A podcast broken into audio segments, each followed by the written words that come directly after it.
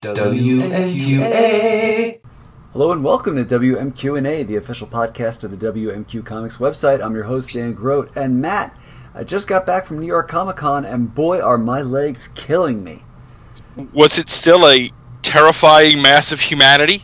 Uh, it, it's it's crowded, yeah. and, and, and by the way, that is not a mass of terrifying humanity. The, the mass is terrifying, not the humans themselves. I'm not taking a shot at anybody. and by that, that's the size of the crowd, not the mass of individual humans. We are not. This is not. That is not. Man, all right. So we've already. Yeah, yeah. I'm just saying, I don't like crowds, so the whole idea of it, real scary. yes, other people terrifying.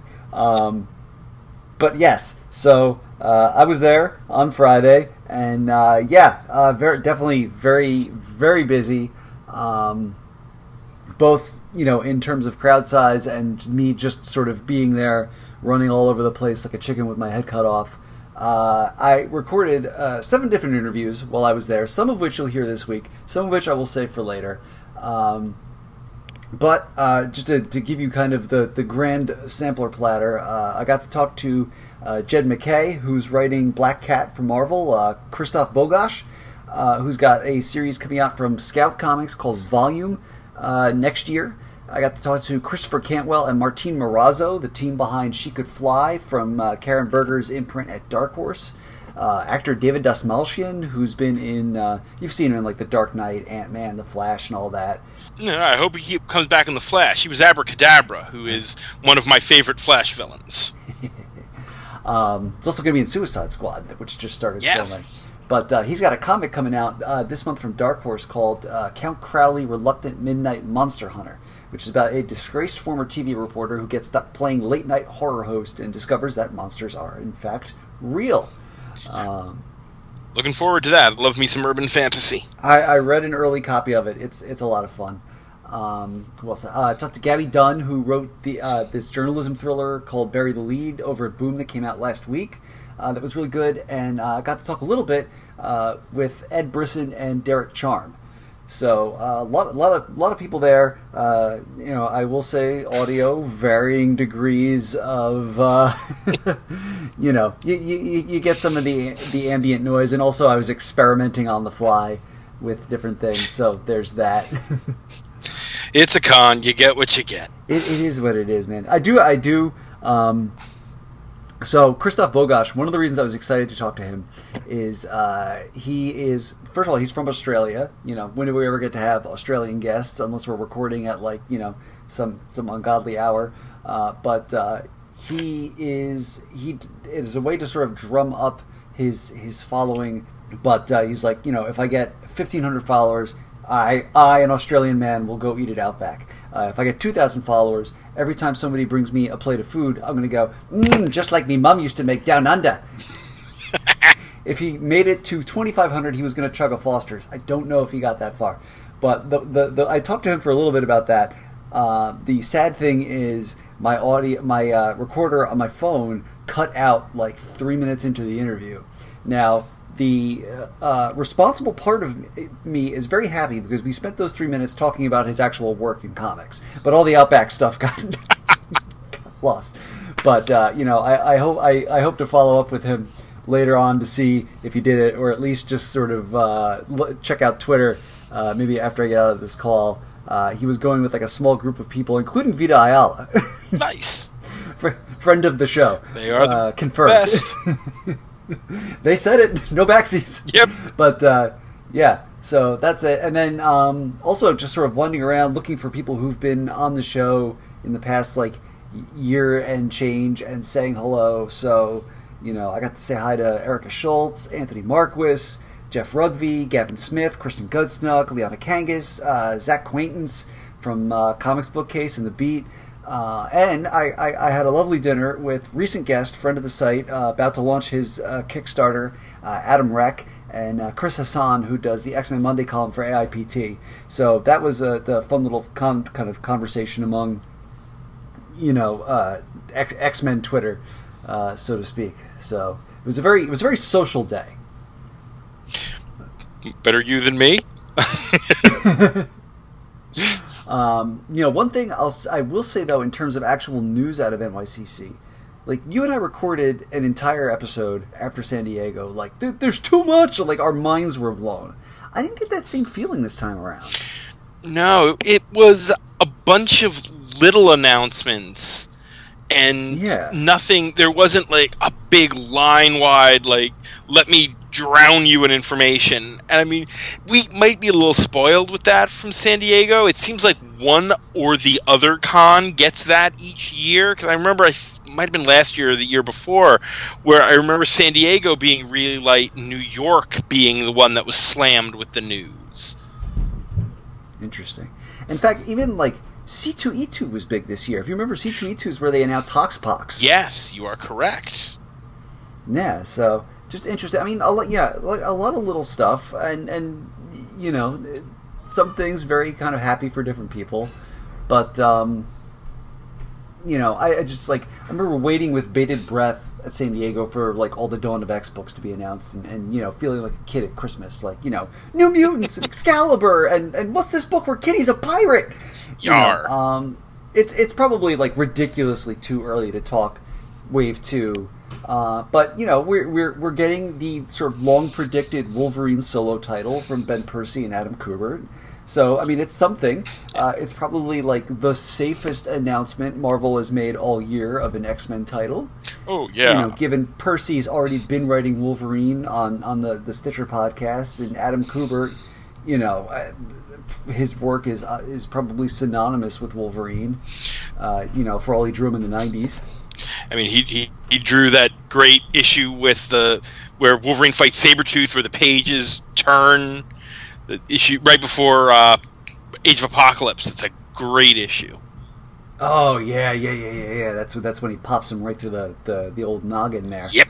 Um, yeah. So I, you know, we wait a little bit longer for you know the the promised uh, Vita Leah, Williams books, but uh, I'm curious to see if we're going to see the first wave go to monthly when the second wave is announced because could you imagine if we're going to have right now six books bi-weekly we're getting 12 issues of x books a, a month if the second wave is month even monthly and the first wave continues at a bi-weekly pace we could be seeing 20 x books in a month and that's that might that's not a wave. That's a tsunami. yeah yeah that might be a record and that's saying Drowning in mutants. right and that's saying something from a guy who has I mean, bat books can get pretty out of hand but i don't think i've ever hit 20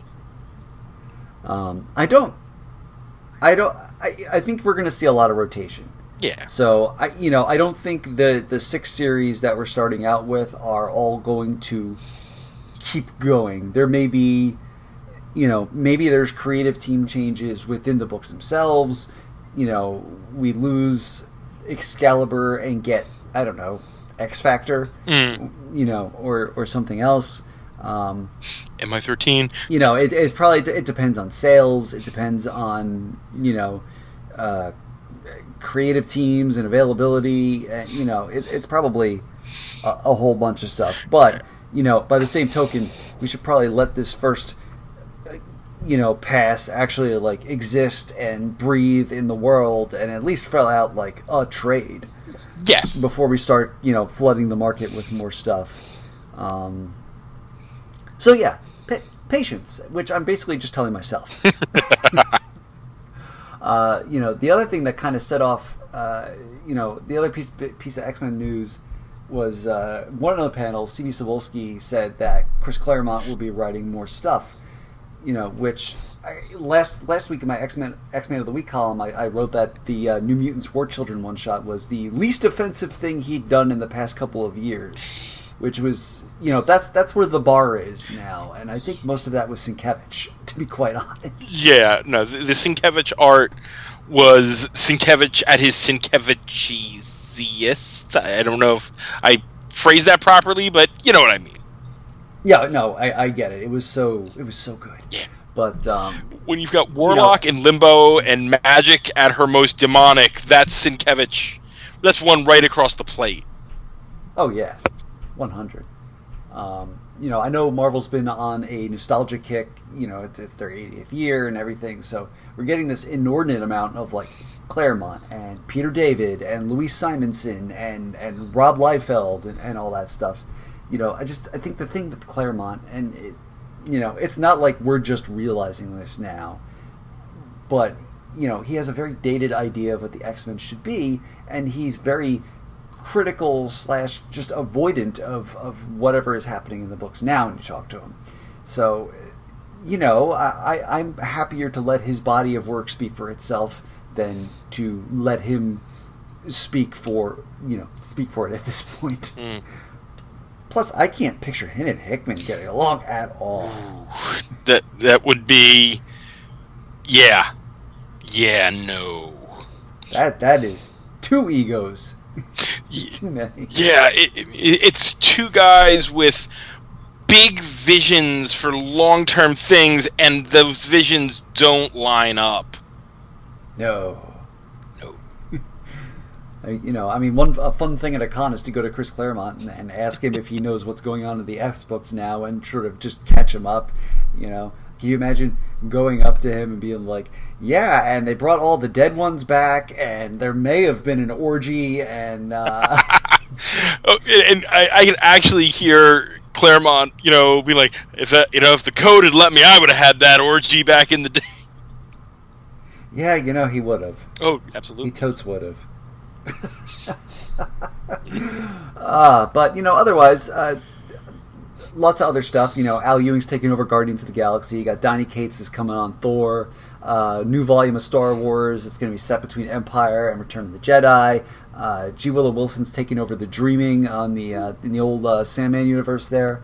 Um, what what stood out to you from from the weekend? Uh, well, the G Willow announcement was big. I mean, I'm I'm enjoying the Sandman universe books, but I think mm-hmm. G Willow also doing something with Shakespeare and the Sandman universe is very exciting because that's you know as I've always been that's two of my favorite tastes that taste great together.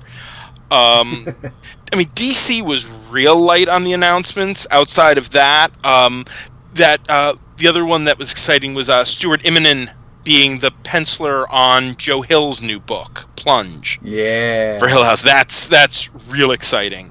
Uh, that's another one that came out of retirement too. Yeah. Uh, He's pulling a Jay Z there. um, and it's not technically comic news, but it did come out of the con uh, that Timothy Zahn has a new trilogy of Thrawn novels starting next year, an Origin of Thrawn, mm. set in the unknown re- regions with his people, the Chiss Ascendancy, which is fascinating because that stuff's always been sort of hidden, and. I'm real excited to see where he goes with that.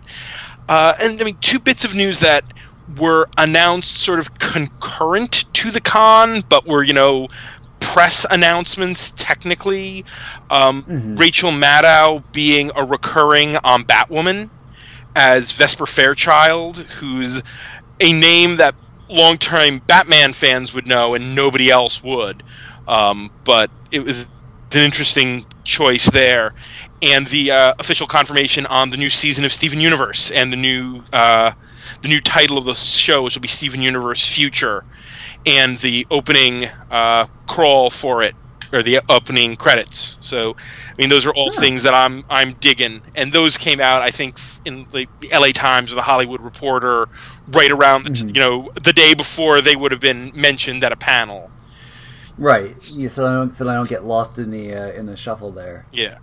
Yeah, and I mean Maddow actually was in uh, her voice because it's just going to be a voice because Vesper Vesper is uh, a radio host, the voice of Gotham. Uh, so it, she did appear, quote unquote, in the pilot, which aired yesterday, and that. Oh. Yeah, it's it's just going to be you know I mean, Vesper is one of Bruce Wayne's exes, who was mm-hmm. the uh, the the titular murder victim in the Bruce Wayne murderer, Bruce Wayne fugitive 2000, 2001, I believe, crossovers, either 1001 or 0102. It was uh, the uh, sort of end of the Rucka Brubaker era on those books. Okay. And yeah, so she was. she, she first appeared actually right before No Man's Land, disappeared, you know, got out during No Man's Land, and then popped back after. But she was a cool character, and I think it was kind of neat to get Maddow, who's a an avowed Batwoman fan, to voice the to be the voice on the radio for the show. I did I did not know that she was a big Batwoman fan. Yeah, she wrote the introduction to the first uh, trade, I believe. Oh, for uh, for Elegy? Yeah, I believe it was either Elegy or it was one of the Rucka trades. I'm 99 Okay. percent sure. Huh. Yeah. Cool. Yeah. All right. So, but uh, the one thing I was dying to ask you about, what did you think of the uh, Picard trailer? Oh, yeah, CBS All Access has me. It, it's it, they got me. I, I mean, I, I was already sorely tempted, and now we're getting Riker and Troi, and the, the hints of what's going on with the Borg, and kick-ass either Vulcan or Romulan warriors. It's like, oh, this looks really cool. I mean, and I've been digging Discovery, but it's like, oh, it's Jean-Luc. I, I, I can't. Uh, I, I just I, I can't resist it anymore. Have you uh, have you talked to Rob at all since the tra- the, uh, the trailer came out? No, not yet. I gotta gotta see. Yeah. Um, all right. Well, that that is that is that is a lot of stuff. I don't want to get too far into the weeds here. Uh, we still have plenty of interviews to get to, so uh, let's get to that. I believe we are starting off with uh, Christopher Cantwell and Martín Morazzo talking about uh, all of their sort of collective and individual uh, projects. Um, so I'll start with my kind of typical icebreaker question. Uh, you know, what, what comics do you guys remember reading when you first got into the medium? When we were kids, when we were younger. Uh, well, yeah, well, as early as far back as you can remember. Yeah. Oh, probably like Rob Liefeld's X Force, um, like that first like that Jim Lee reboot of X Men. Um, Marvel Tales, when they would do like the one shot stories. Sure. Yeah. I was a big Marvel guy. Yeah, I, I. But then as I got into it, I'd read more like. Uh, I was huge into Jeff Smith's Bone. Uh, Loved that. And then I read The Mask, which really messed me up.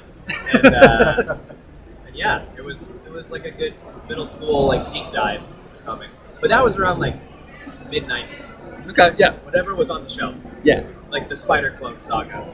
Like I read that, and I was like, all right, time for high school.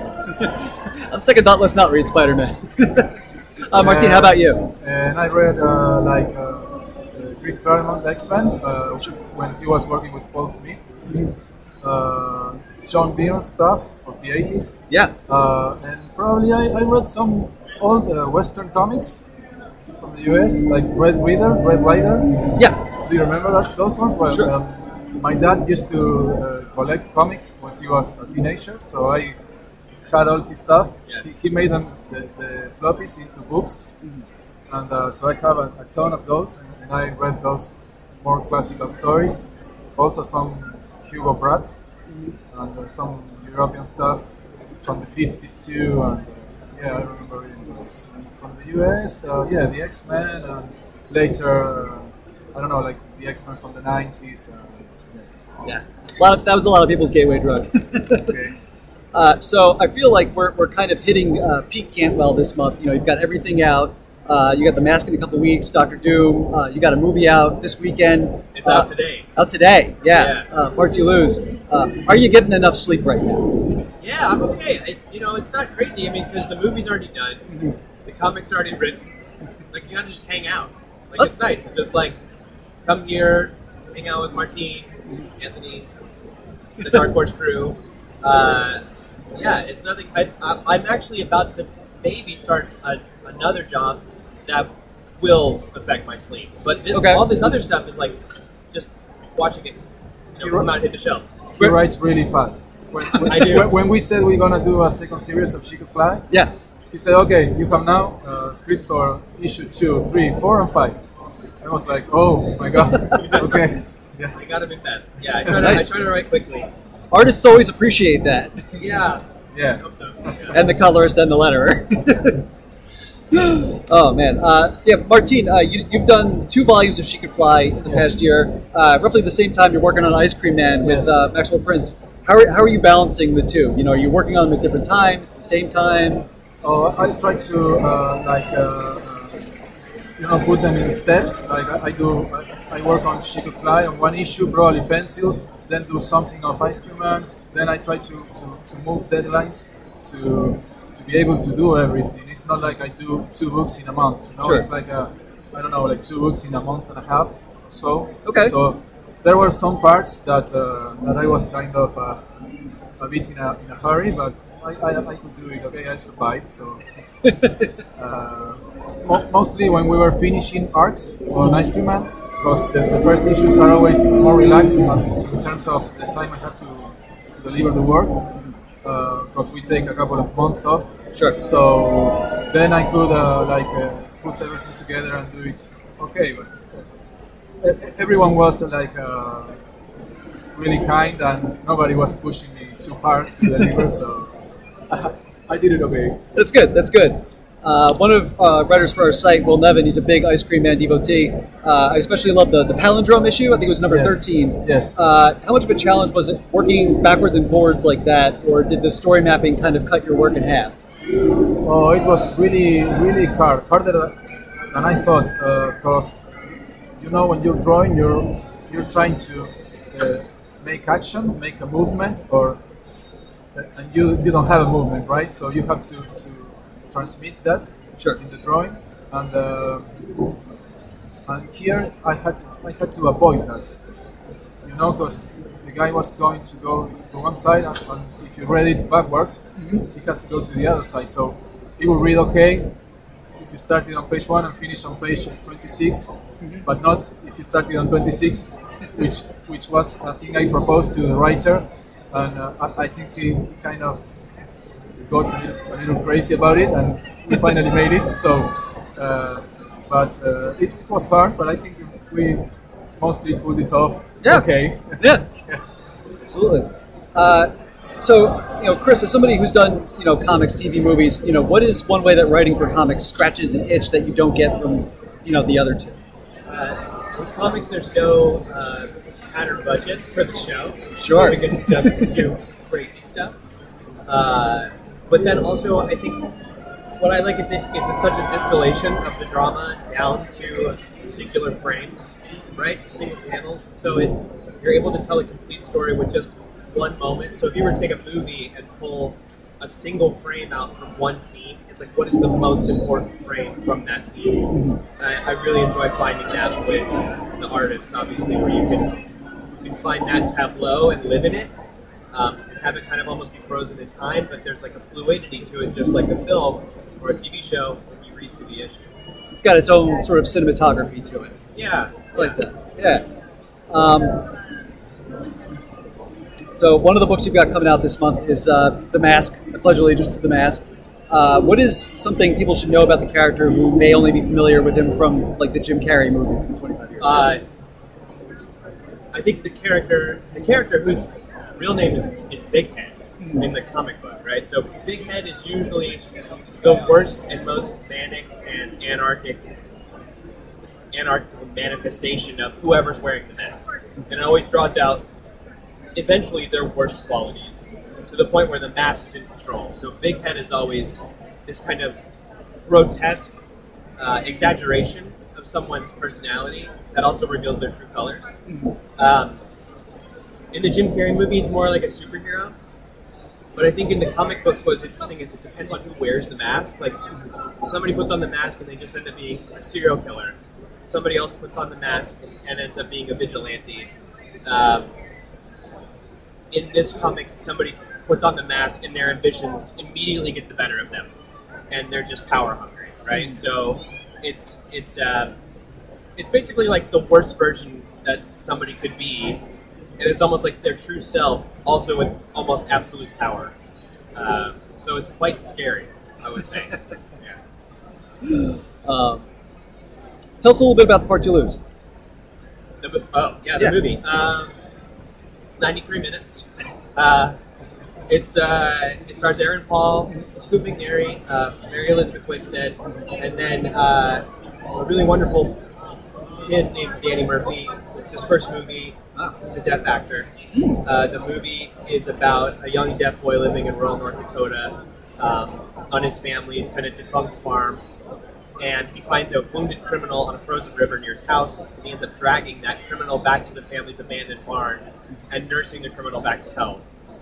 Um, they kind of develop this unlikely connection, but at the same time, this guy is wanted and perhaps a murderer, dangerous himself, and so the kid is kind of caught between these two worlds. Um, and what I think is like kind of a kind of contained, beautiful little thriller. WMQA. Next up, we talk with Gaby Dunn, uh, who just put out her first graphic novel, uh, Bury the Lede. It's a uh, journalism thriller through Boom Studios. How's your con going? All right. How about how about you? Is this your first time? It's doing my New York? first one. Yeah, it's my first one. How is the uh, how's the experience treating you? Um, it's good. It's like it's a little bit overwhelming, but I mean, this is like all, extremely my shit. All this stuff, so I don't know why I've never been to one before. Other than social anxiety, probably. What is your what is your uh, comics backstory? I mean, I was like huge Archie Comics fan when I was a little kid, so huge into it, and then um, and then I kind of like fell off, but I had like all of them, and then my mom made us donate them to the library, like to be good people or something. Rude. Um, and then when I was in college, I got really into um, like uh, I had a bunch of friends who were very into Warren Ellis. Okay, so I read yeah. like all of Transmetropolitan, and you know, Bury the Lede is about a journalist, Yeah. and I was a journalism major, so I was like obsessed with it because I was just like, this is a journalist guy, and he's kind of like Hunter S. Thompson, and so I was just like super, super into that. Um, then I like went through. I mean, I read like Y the Last Man, and I read, you know, and then like in the last couple of years, I I read like Saga, and like tried to keep up with like the stuff that is just like huge. Yeah. But I wasn't like digging into the other stuff, and then I started um, hanging out with a, a woman who works at Boom, and um, and she works on Lumberjanes, and so then I read Lumberjanes, and I loved it, and then that's how I like got connected to Boom really. But other, but then like mostly with like superhero stuff. Um, when I was younger and Smallville came out on uh, WB, Yeah. then I went back and was like obsessed with all the Superman stuff, and now like very much movie wise, like the, the I like all the Marvel films and stuff, which is like I know it's it seems daunting to go back and like read all the things, but I had read Civil War before Civil War came out, um, and then like now am in like a very big Spider-Man phase. Uh, so it kind of like jumps all over. It comes in and out of my life and like jumps all over the place, basically. But I felt like I felt like it was like uh, like some sort of wizardry to do. So like when they were like, you could write a comic, I was like, no, I can't draw. Like I had that misunderstanding, and then they were like, the writer doesn't have to draw it, and I was like, what? Sold. I know. I had no. I, I thought I had this mistaken idea because I had never peeked behind the curtain. So I thought that like you drew, you drew it and you wrote it, or that it was some sort of like untouchable industry where I was just like, well, I don't even know how to get in there. But like, you just you can just do it. but I just didn't. I just didn't know. It seems so. I mean, looking around here, right? It just seems so like massive and like there's so many um, companies, and it's like, how do you even how do you even start? How do you even break in as like a creator? Sure. So I thought it was just untouchable until someone was like, "You want to write a comic?" And I was like, "If you tell me how," you know. And then they were like, "It's a screenplay, just different." And I was like, "Okay, I can do that." And the collaboration part. So like, I don't have to do it. So like, we got like Claire Roe, who's an incredible artist, Miquel Muerto, who's like incredible colorist, and I didn't even know that those were two different jobs. And then they were, and then like, this idea comes together, and, and it's just like this thing where like the editor, Daphne Clement, works on it, and it's just like everybody's stuff comes together to make the final product. I thought it would just, I would have to do everything, and I was like, I don't know how to do that. So it's nice. It's like really, really collaborative medium, which I didn't know. How did, I mean, how the actual experience itself? How did you, you know, enjoy that kind of working, you know, corresponding with all these people you, you know, never Yeah. met, who are now like drawing your baby? I know. I've still never met Claire and Miquel because Miquel's in Mexico and Claire's in Scotland. so Right. I've never met them. Um, I, I thought it was cool because I, I did my part. I like when like you do your part, like, and then you turn it in, and then someone else interprets it. So I, I just gave to Claire, and then Claire sent pages, and it was like, you know, you give like tweaks, or you go, actually, here's what this person should look like, or like, actually, this character is, is this hair color, or whatever. Um, but it, it is, I'm not like a person that's very precious. Okay. Like, I'm not like, it has to be like this. Like I, you know, whatever Claire would interpret it as, if she drew it a way that I felt was better than what I had envisioned, great. Let her keep it. Like I felt like it was very um, cool to be like, okay, what's your experience? Like, where are you coming from? Who are you, and what does this look like to you? Even because drawing the city of Boston, Claire's in Scotland. Claire's never been to Boston. So how did she? She was able to just capture it from googling Boston and looking at pictures of Boston and drawing Boston. Um, and I didn't even have to give her. I mean, I spent four years of my life there, but I didn't really have to say the streets look like this or you know the buildings look like this. She just did the research and knew. So I mean, I I, I don't think of it as like this is my baby and she has to do what I say. And I never really like even as a screenwriter, you give it to a director, the director interprets it how they want to interpret it. It's like uh, I always felt like it, it becomes their baby at this point too, Sure. which is um, like really nice because sometimes you don't think of something and someone else thinks of it, or you like, oh, I thought it would look this way, but the way that you thought of it is better. That's always nice when it works out like that. Yeah. Um, so yeah, Bury the Lede. It's about a, a uh, young journalist at a Boston newspaper who kind of gets roped into this big, you know, kind of high society murder scandal. Uh, you know, uh, based in part on your early experiences working at the Boston Globe. yeah. Um, from from one newspaper journalist to another, how did you get out? I, I, I wrote a, a television pilot, and that's how I got out. I was working as a reporter, and um, um, and I had a, blo- a journalism blog, uh, and I started. I just had like a. a I never I didn't go to school for screenwriting. I got a bunch of books on. Basically, I got a bunch of books on TV writing. I read them. I made like notes. Uh, I watched a bunch of TV shows and I made notes on like, okay, the this is where the ad break happens. This is where the jokes are, and like I just kind of studied. Truthfully, I know people have their mixed feelings about it, but I truthfully the show that I was studying for pacing was Big Bang Theory.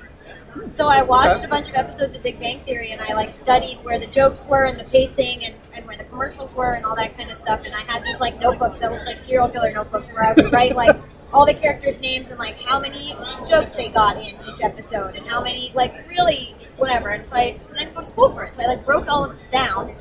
And then from that, I wrote um, a pilot of like an original, uh, just uh, an original pilot idea um, for a TV show that isn't good and wouldn't be made. But on my journalism blog, I said, "Hey, does anybody who reads this uh, have any experience in television? If I send you my screenplay, or you know, if I send you my TV pilot that I wrote, will you say if it's good or not?" And two people that were reading it, uh, one worked at Nickelodeon and one worked at Gersh Agency, which is like a, a, a you know like a film and TV and lit agency. And so I sent them the script, and the guy at Gersh ended up being my first agent, and the guy Nickelodeon hired me for a kids show like four years later. So I just kind of start. I just kind of taught myself, and then started doing show business stuff, and then it, and then from getting that guy, the agent at Gersh, I just moved to LA, and then kind of completely pivoted.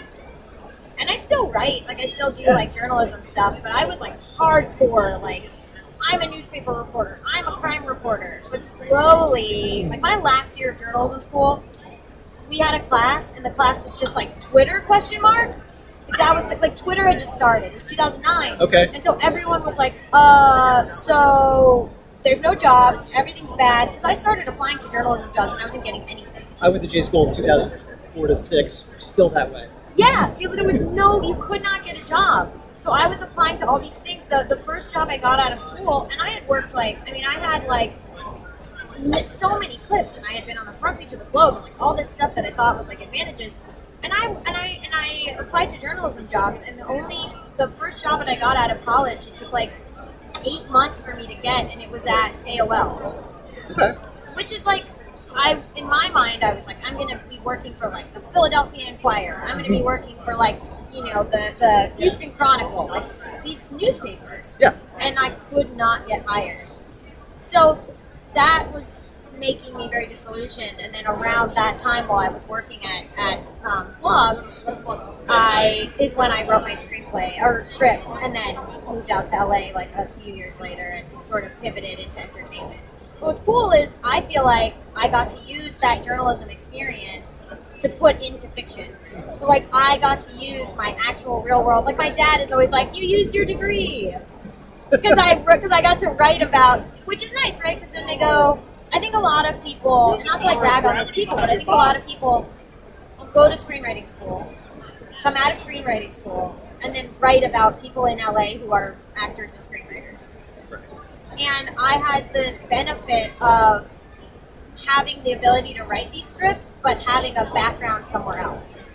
Like I always like when it's like a creator or something who like worked as a lawyer or a doctor for years and then became like a and then wrote a script about doctors. Like because then it's like okay, you have this other thing that you can draw from. So that's why I liked doing Bury the I got to make use of this whole other life that I used to live by being like, okay, I also can speak to this with authenticity and put it in a script. What um, you know, obviously, it's it's also a, uh, Lede's also a noir. You know, as much as it's about journalism, it's also it's also kind of a, a, classic noir story. Um, you know, are there certain kind of examples of of that, either you know, movies, novels, whatever that you know kind of influenced it? Uh, Dennis Lehane. He did Mystic River, and um, I used to read him religiously when I lived in Boston. And I and I got I met him one time. He signed my book. No big deal. Uh, but I I just read all of his crime books when I lived in Boston because he's a crime writer who writes about Boston. And then you know uh, the first year that I was living in Boston, so 2006, The Departed came out. And I was just like, this is the best thing I've ever seen.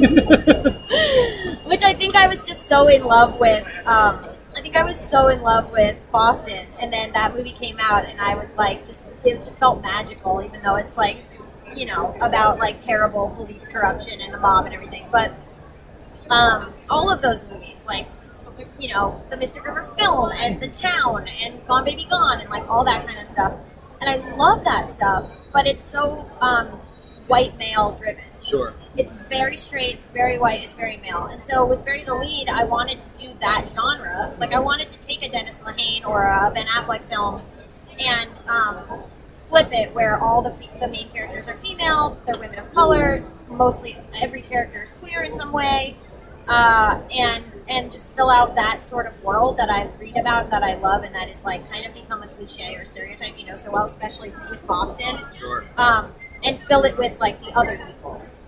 But I, I, yeah, I, I was very, very deep in into Boston as a crime city. I had like a, I had a, a paper that I had to write my freshman year of college because I was like a scholarship student, and they made you write like a forty-page paper that you had to turn in at the end of the year to be like justify your place there. Uh, and you could pick any topic, and I had no like I had no previous knowledge of this. I just like decided that I was gonna write about uh, like Whitey Bulger, and so I turned in like a forty-page paper about Whitey Bulger at the end of my freshman year for no reason, for no one. Like Funsies. yeah, just because I wanted to read about him. Uh, and and so I read like all these huge books about him and stuff uh, to finish this paper. So like and it, and it was just because I moved to Boston and fell in love with the, the how crazy that city is. So there's a lot of good examples, but not a lot of good examples with female leads or queer leads or people of color leads. And so that's what I wanted to flip this genre that I'm so familiar with. Um, given this is your first New York, obviously, you know you're doing you're doing promotion for Bury the Lede, you're doing signings and stuff. What's something that you want to do while you're here that's just for you? Oh my god! Well, the person I'm dating lives here, so I always uh, I I'm back and forth a little bit. Sure. Um, at here at Comic Con, I was wandering around looking at all the costumes. Yeah. and just I it's like I know it's like you have I think you should ask right? You can't just creep shot people. Right, yeah. like everyone I'm just like in awe of it. I'm also like I can't I wandered around and looked at like a bunch of the Marvel stuff. I Yeah. went and looked at some Spider-Man things. Uh, but I it's just like the people in the outfits here's my question. Sometimes I see people dressed up in something that's like not a recent pop culture reference Okay. and I'm like, why now? You know what I mean? But I think it's just like amazing because it just shows you like maybe they just discovered it. Maybe they just fell in love with it. Maybe they like have been waiting for the perfect time to do this costume that they know they're going to be perfect at. Whatever it is, like it's such a, a personal and like weirdly vulnerable like expression that I just am like I love it. I'm like this means a lot to you. Wow. I got that feeling today. I was up on the fourth floor, which I guess is like cosplay central, Oh, okay. and uh, there were two guys dressed as the guys from Good Burger. Yes, and you're like, why? And then you're like, you know what? No reason. Why not? Yeah, uh, respect. I had on Halloween, and I love Halloween. I dress up like to the nines, like every year. And I dressed last year. My costume, I did um, Amilyn Holdo from Star Wars. So nice. was- Okay. so I did that, and my, Wig or dye your hair? no wig, and my I have a little dog, a little Chihuahua, and I dressed him as BB-8. So I, he had a little BB-8 hat and a little BB-8 body. I, I am going to ask you after this Oh, I yeah, I have picture. pictures. Okay. It's so cute. Um, and my girlfriend at the time was Poe. But so, so we, so then I went to a gay Halloween party, and it was a bunch of gay guys, and they had no idea who the character was, but they were like, "You're Laura Dern. We love Laura Dern." I was like, "I am. I am Laura Dern." I, I used to do a, a pop culture podcast with somebody that I uh, worked with, and uh, one of our catchphrases, for some reason, once an episode, we would bring up Laura Dern. She's incredible. Yeah, I, and that's the thing. Like the catchphrase was "The Dernaissance is real." Yes. My friend made uh, uh, for Star Wars. My friend had custom shirts made that said "Feel the Dern," and then Laura that. Dern saw those shirts on Instagram and then asked if she could have one. And then my friend sent them to her, and then there's a picture of her and Reese Witherspoon wearing "Feel the Dern" shirts. And I was like, I've never been more jealous of anyone in my life. That's beautiful. That is amazing. I know. it's really good.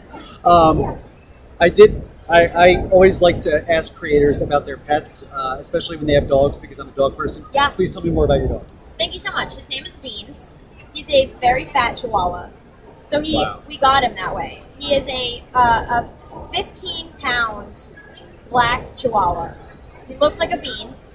I didn't name him. He came with that name. Okay. Um, he is so cute and so like just a love. Like just like wants to cuddle you, wants to be near you, loves you so much. Like will come in the bathroom just to, like watch you pee. Like just wants to be with you. Um, very very very sweet. I've never had a dog like I've always wanted a dog that like you didn't need to have on leash. That would Okay. just like like you know toddle along behind you Sure. and be like obsessed with you, and that's what I have. And I also am like, he's so like people. The reaction to him being a fat Chihuahua is so like people are just like, oh, like he's so fat, and I'm like, I know. They're like, oh my god, he's so like he's just a little circle. I'm like, yeah, he is. He loves people. So anyone who comes in, like, don't try to rob me because he'll just be like, "Are you my friend?" like he will. I, guess do rob me because he's not going to guard the house. just be like, "Oh, are you here to do belly rubs? Person in a mask? Cool. That's that's my younger dog. I have two miniature dachshunds. Oh, nice. and the, the, the old one, uh, she's 10, is, is very barky, and then the younger one, who's 5, is, is just pudgy and, and also just very demanding of love, and also can't keep her tongue in her mouth. So, Yeah, Beans will never. Um, Beans Beans has never barked. Will never bark. Like he's he's kind of like a little potato. Like I'm always just like you're a potato with legs, huh? Like, and I got him, and they they're very gentle at the place where I got him, which is called Wags and Walks, which is wonderful dog rescue. And they they like I met him, and they were like, so as you can see, he'll never jump because he's like so slow to the ground, and his little belly touches the ground. And I was like, you can just say he's a big boy. I understand he's never gonna jump. It's very sweet. that's awesome. Uh, any other uh, projects out there right now that uh, you want to make sure you get out there? Uh, sure. I have a, a book called Bad with Money that came out in January, um, and then I also have a fiction a fiction book, two fiction books that my my collaborator Allison Raskin and I wrote together called I Hate Everyone But You, and then the sequel came out in July. It's called Please Send Help. Um, and then I also have a podcast called Bad with Money, which is a finance show, but it's not it's not that serious, uh, and it is uh, very social justice leaning. And then the book is like the companion to the podcast. And then um, Just Between Us, which is the podcast that me and the girl who did the YA books together, the fiction books, uh, we do a podcast together called Just Between Us. Awesome. Gaby, thank you so much Oh, for your thank you time. for having me. Next on the docket, we've got uh, actor and uh, newfound comic writer uh, David Dastmalchian. Uh, you probably know David as uh, Kurt in the Ant Man movies, or maybe you remember him from the uh, the Dark Knight, or you saw him on The Flash. But he's got a comic coming out now called, or later this month, I should say, called Camp Count Crowley, Reluctant Midnight Monster Hunter, and he'll explain what that's about. Um, I should tell you though, uh, as I was interviewing David, he was in like full costume. So the the, the premise of, of Count Crowley is about this uh, late night horror movie host, kind of you know regional TV network type thing. So he came to New York dressed up in like a cape and like Dracula makeup, and uh, so that's how that's how he was doing his press and, and uh, signings at the Dark Horse booth. But uh, let's, let's let's go ahead and listen to that.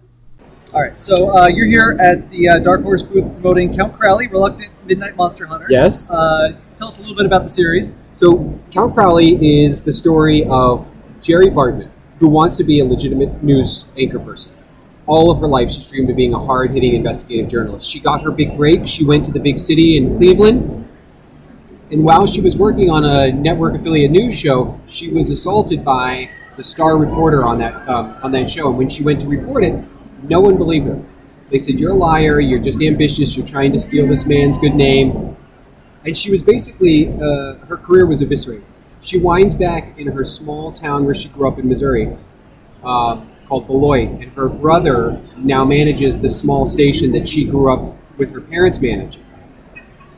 So she's drinking so hard. Her she's so depressed. She's so miserable. He can barely keep her employed, and after a whole bunch of mishaps, the only job he can employ her as is hosting the late night creature feature. As you can see, she's humiliated. She's like the makeup, the old bad horror movies, this dumb set, and he's like, look, it sells ads for local car dealerships. The station needs it. The guy who's been doing it for 20 years has disappeared. This guy who's been doing it and is really popular just stopped showing up for work. So he needs someone to fill in. So finally she relents and she does it. And she's a hit. She's such a smart mouthed, acerbic, you know, quick witted person that she actually does really well as a horror host.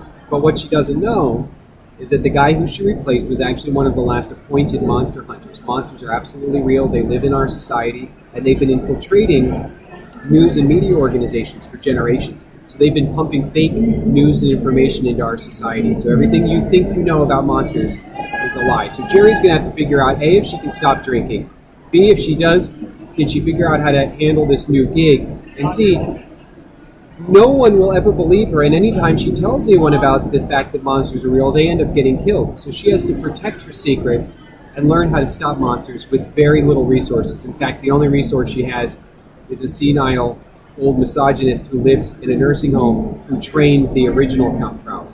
So her adventure could or could not begin uh, at the end of our comic book here because um, her deciding to do this is going to be a big, big, big choice for her.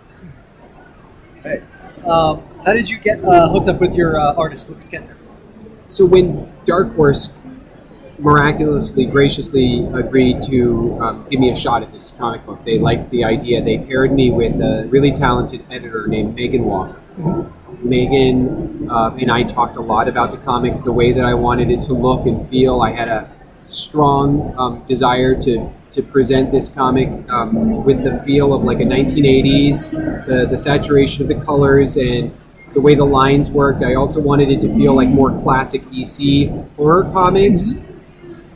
And Megan was like, I think I know the artist for you. And so I had seen the incredible work he had done on Witch Doctor, and Megan introduced me to Lukas Ketner. She then sent him the script that I had written for issue one, and quickly, very quickly, his response was so awesome. He just got it. And he sent a, a sketch page of his initial blushes of what he thought Jerry would look like, other elements of the comic. And honestly, man, it's very little has changed since that first image. That was one of the great moments of my creative life as a as a storyteller. I, I've I've had so many amazing experiences in my work, and that was one of the great great moments uh, of, of my creative life. Awesome. Um, every every region has you know has their own like late night Oh, yeah. access horror movie. Oh, yeah. to kind of call their own. Uh, what do you remember about yours? So Crematia Mortem, who was ours, she had a she had contests all the time, trivia contests about tonight's movie, um, or story contest. So she had a ghost story contest around Halloween time, and the winner would get a um, signed picture of Crematia, a rest in peace card, a T-shirt, and a letter. And I would write and write these stories and send them in, and then I'd watch and wait and watch and wait and watch and wait. And sadly, I never won the contest, but many years later, I've now become friends with Roberta Sullivan, who was Crematia Mortimer, who created that oh. character. I told her that story, and one day a package arrived in the mail, and I opened it, and it was the prize package from Crematia Mortem. I got the T-shirt, the signed "Rest in Peace" card, and a personalized note from Crematia. And, and honestly, she introduced me to one of the things that I love most about acting. She introduced me to characters that, uh, on the surface, could be terrifying, scary, even appear to be evil, and yet many of the plots, as you know, when you look back upon some of those films, as you looked underneath what was going on, there, there was tragic um, misunderstanding. There was tragic um, pain within a lot of the, the, the monsters of, uh, uh, of yesterday. And I think that, um, you know, she introduced me to the, the complexity of that kind of work, that even on something as superficial as a, what people would think of as, oh, it's just a monster movie, they were so much more than that. That's awesome. What uh, what part of the country was this? Kansas City. All right. And then I moved to Chicago and became good friends with, well, became a fan of Svengoolie, who is here right now promoting his DC comic uh, crossover. And I'm now friends with him as well, Rich Koz, who plays Svengoolie. So I've been very lucky that two of the best horror hosts of, in history are friends of mine. That's awesome. Yeah, collect and I'm excited to send them uh, Count Crowley. That's great. Um, do you have a kind of favorite low, one of those you know low budget high camp horror film from that era? Oh man, there's so many good ones. Um, the low budget stuff, I would say William Castle's The Tingler, Okay. which stars Vincent Price and features a creature that is, for all intents and purposes, a tingler. It's this creepy, gross little slimy thing that slides around, and there's this wonderful scene in the film where the tingler is loose in a movie theater.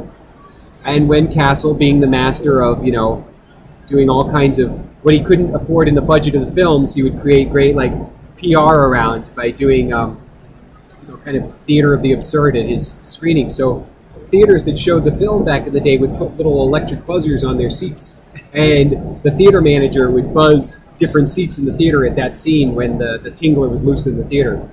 And I always loved that one. Um, you you've done a, a lot of you know franchise genre fiction stuff over the, over the past few years. You know what is what is your comics origin story?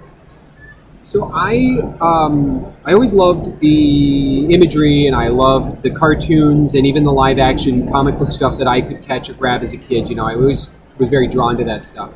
And then I bought my well, my, my parents bought for me a uh, an Avengers comic book off a spinning rack at a uh, convenience store in Kansas City, and I just I loved it so much, and I just dove in, and I thought it was one of the neatest things ever, and I wanted to order all the silly things out of the back advertising, and I, the whole world around that comic book was so magnificent for me in my imagination, and eventually spinning racks uh, can only go so far. And then I had to um, seek out, and I was lucky to stumble upon Clint's Comics in Kansas City, which, um, although the store that I went to as a kid is closed, the original Clint's is still open in Kansas City, and I'll get to go there and buy Count Crowley in a few weeks.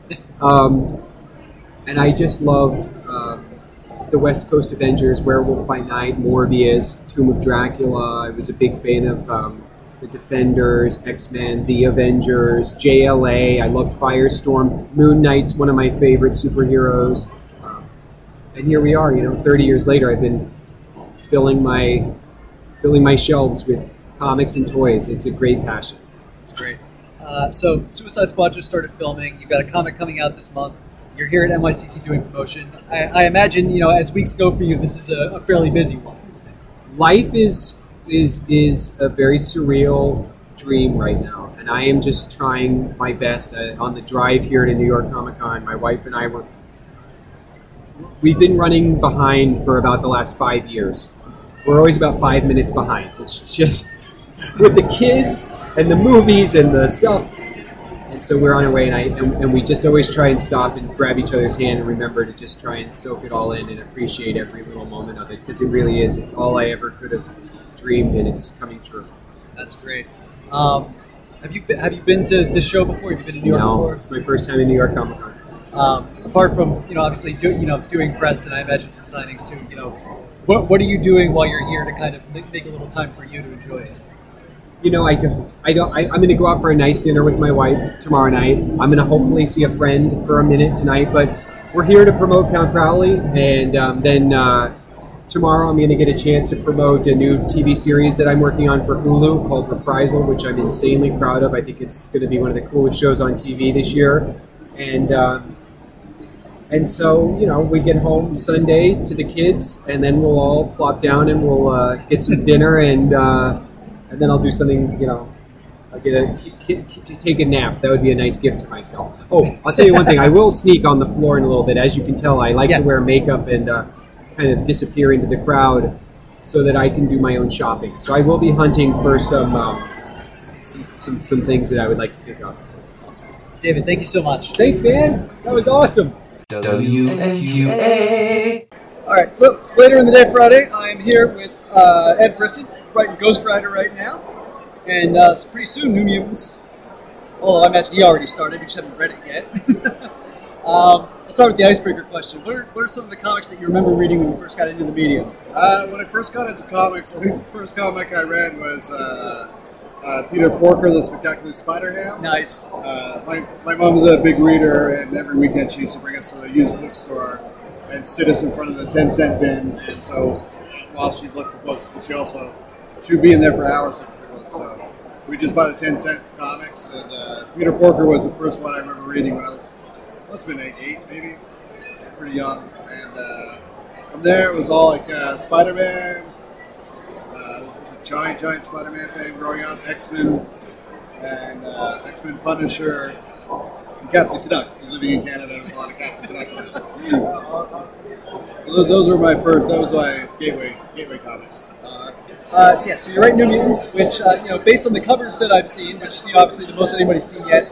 You know, it looks like you're working with several generations of the next generation of, of X Men. You know, you got your OG New Mutants like Dani and Illyana and Doug, a couple of your Gen X kids, and then on the cover of issue three, we see your boy Glob Herman Yeah. and uh, you know Maxime and Manon, the twins you created during extermination.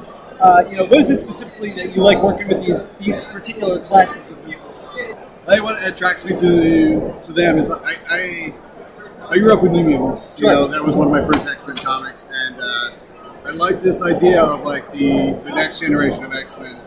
And I think you know, New Mutants were meant to sort of be that. The Gen X was meant to be that, and then like you know, Morrison's kids were like meant to be that. And uh, I like the idea that we really sort of just are playing around with what really constitutes New Mutants Uh-huh. and sort of mixing up the team a little bit. And so the, the plan going forward is the team will evolve and they'll, it'll change. We may have like some core members that stick around, but there'll be members on the fringes that will constantly evolve. And most of that we're going to be pulling from the Gen X kids and from the, the, the Morrison era kids and, and those younger kids. And sort of trying to like, uh, you know, uh, grad, not quite graduate them up, but you know, push them forward a little bit more, put them more in the forefront. Uh, and and I, I just like the idea of mixing all of them together into a new mutants team. Yeah, yeah, absolutely. Uh, so you're, also writing Ghost Rider right now. Uh, you're focusing on, on Johnny Blaze as, as a King of Hell and Danny Ketch. Uh, you know, uh, Ghost Rider's a character who's had a lot of incarnations over the years. And just in the past few, you know, we've got Robbie Reyes, we've got uh, the Ghost Rider of 1 million BC, Cosmic Ghost Rider. Uh, does having been an X-Men writer the past couple of years make other characters' continuity feel like more of a walk in the park? Yeah, sometimes. Holy. Uh, yes and no. Because yeah, X Men continuity is complicated, but Ghost Rider continuity is a little bit of a nightmare sometimes too. Um, but uh, but no, it's uh, you know it's definitely a lot. I grew up you know, uh, Danny Ketch was my Ghost Rider growing up. You know, that book came out. I think I was 14 or 15, and I read that entire 90s run, start to finish, when it was coming out. And uh, so Danny Ketch is a big thing for me. So I already, I had a lot of the continuity already. You know, uh, obviously I'm getting older, so I'm forgetting a lot of it. So I go back and reread. But um, yeah, a little bit, a little bit easier to untangle than the, you know the 3,000 characters that make up the X Men. And this isn't necessarily a uh, a uh, Ghost Rider question. I just want to put in my pitch for uh, Vengeance, the uh, '90s Venom Michael Michael Baldino. Is that Yeah. Uh, I might have butchered his last name though, but uh, uh, yeah, maybe. We'll see. There's uh, he's certainly at the back of my mind a lot when I'm writing, uh, and uh, He's also at the back of Marvel Comics Presents a lot. Right. Yeah. but uh, I, I I have an idea involving him, and we'll see whether or not it actually makes it to the page. Delightful. So it's possible. Okay. Um, you know, the thing that I loved about your recent X Force run is remember that you know while the original series started off as being all giant shoulder pads and guns and guys with top knot ponytails, you know it hit its sweet spot when it started paying attention to the characters themselves. Uh, so my favorite scene in, in your run was this exchange between uh, Warpath and Boom Boom, where she catches him reading, uh, I believe it was the Staple Hand Seduction. The Stable Hand Seduction, yeah.